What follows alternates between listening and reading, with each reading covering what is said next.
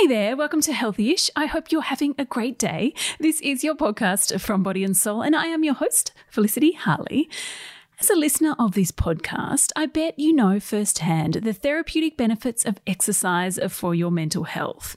But, well, like anything exercise-related, we all need a refresher and some motivation from time to time. Enter my guest, Carly Ann Farrell, who is an ecotherapist, counsellor, PT and mental health advocate, who's here to remind you of the wondrous benefits of exercise. Now, as you know, we keep these healthy-ish episodes short, so if you want my full chat where Carly talks more about how she uses exercise to manage her mental health, just search for Extra Healthy-ish wherever you get your podcasts.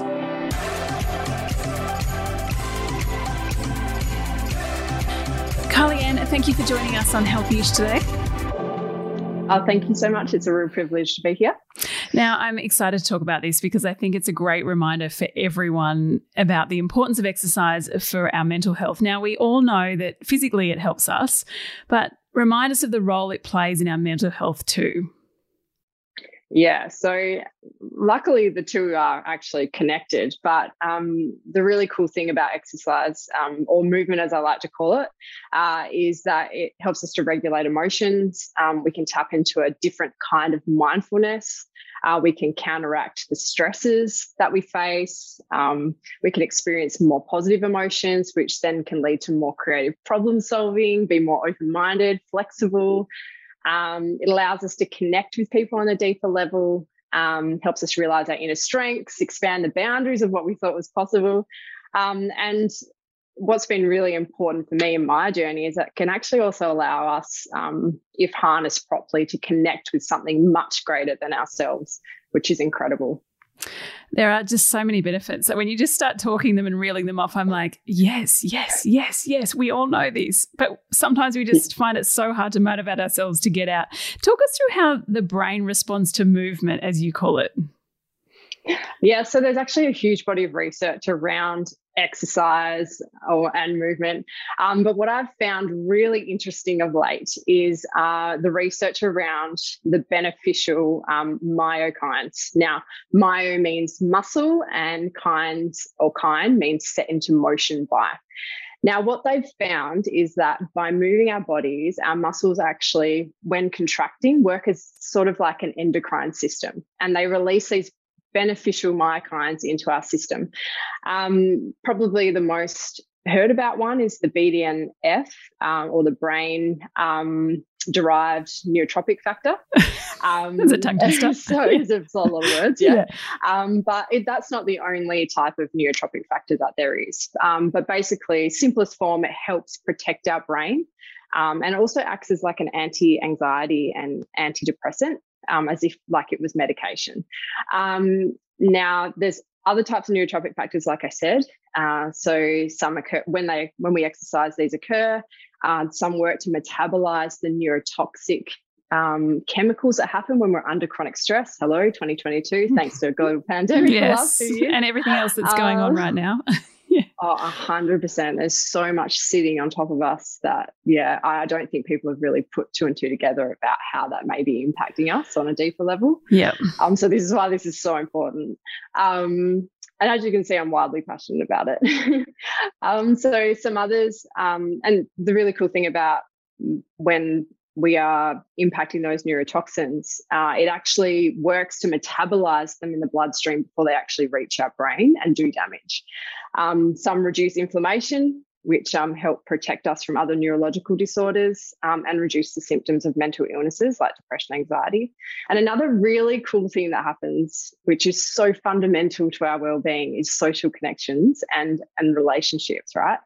And so when we move, we have all heard about the endorphins that are released. Now, endorphins are actually really effective in strengthening social ties. So that's another really cool thing about endorphins that I don't think we talk about enough. No, I like that. And I think that's a really good point, because the other point to that point is the fact that often when we're exercise, we're with other people and we're connecting on, a much deeper level, and we're enjoying it together. And I mean, I know you particularly do this. You've got a love of the great outdoors. Talk us through why perhaps this and other types of exercise might be great, well, is great for our mental well-being. Yeah, is great, correct. So I think it's a good question. I'm often asked, like, what type of exercise is best? For me, it's whatever keeps you consistent, right? So finding the thing that lights you up and creating it into a habit. And the cool thing about exercise is that when we do move, we actually get more motivation to continue moving. So I like people to explore what exercise or movement can be outside of those four-wall box social construct that we have sort of created for it, because we've just heard that any sort of movement that contracts our muscles helps benefit our brains. So why can't we move in different ways other than being in the gym? So if that's a barrier to actually starting to exercise is, I don't want to go to the gym. Okay, cool, don't go to the gym. Find something else that actually makes you excited. And that's what I've done and help other people do. Yeah, tell us about what you do. How do you move for your mental health? So many ways. Probably the biggest thing is that I set normally in a year a big adventurous outdoor activity that I work towards. That normally helps benefit other people because I know that's what works for me and helps me keep moving and investing in all those good things for my well-being. But probably paddleboarding is my favourite. So paddleboarding is right up there. I have really invested my time in that in the last 3 years, but also hiking. And I've just started wing foiling. What is that? If you don't know what wing foiling is, no, it's essentially like a board with a hydrofoil on it. Oh wow! And then you use like a handheld wing to sort of use. So is it the new form of wakeboarding? Is it? Oh, it's probably the new form of many different many boardings. Many boardings. Yeah. If you need a visual for that, we can probably drop these for people to look at, but my coach, Crackerjack Puddle Sports, or James Casey, they are pioneering the way in this sport. And so if you need a visual, we can link you up. Okay. Just back to that, you said you plan a trip for the year. What's your trip for 2022? It's a really good question. You're still thinking about it? I haven't set one. Yeah, I haven't set it yet. Oh, we're already in March. Yeah, I know. Oftentimes I'll be out actually moving and then it will come to me as to what. It's normally around this time of year. I don't normally set it in the January area where everyone else does their New Year's resolutions. So I sort of wait for it to come to me because I want to be inspired when I start that journey. I don't want it to come from a place of like a chore. I want to be fully invested. What did you do last year? So last year I did a open ocean ultra, which is a huge. How many Ks is that? So this one was a 27K. So it was a part of a virtual challenge that was run. That's normally in Hawaii that they do, and yeah, so that was pretty massive. It was pretty challenging. You finished it? I did finish it. Well done. Yeah. Yeah, and the year before that I did a 60K. Yeah. Oh, so inspiring adventure woman. Carly Ann, thank you so much for coming on Healthy-ish. Oh, you're so welcome. Thank you. Did you know that studies show that even just the movement of stretching can change the chemicals in the brain? So any movement really.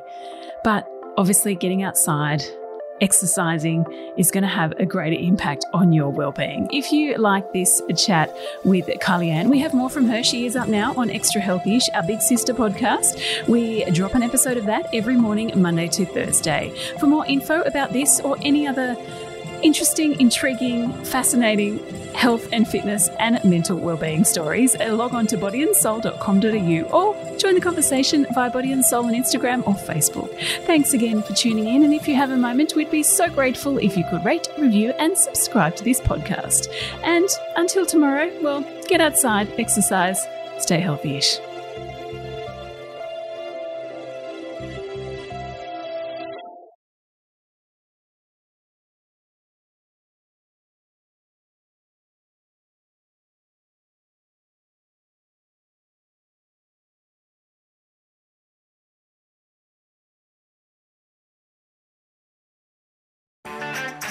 I'm Sarah Lamarquin, Editor-in-Chief of Stella and host of our podcast called Something to Talk About.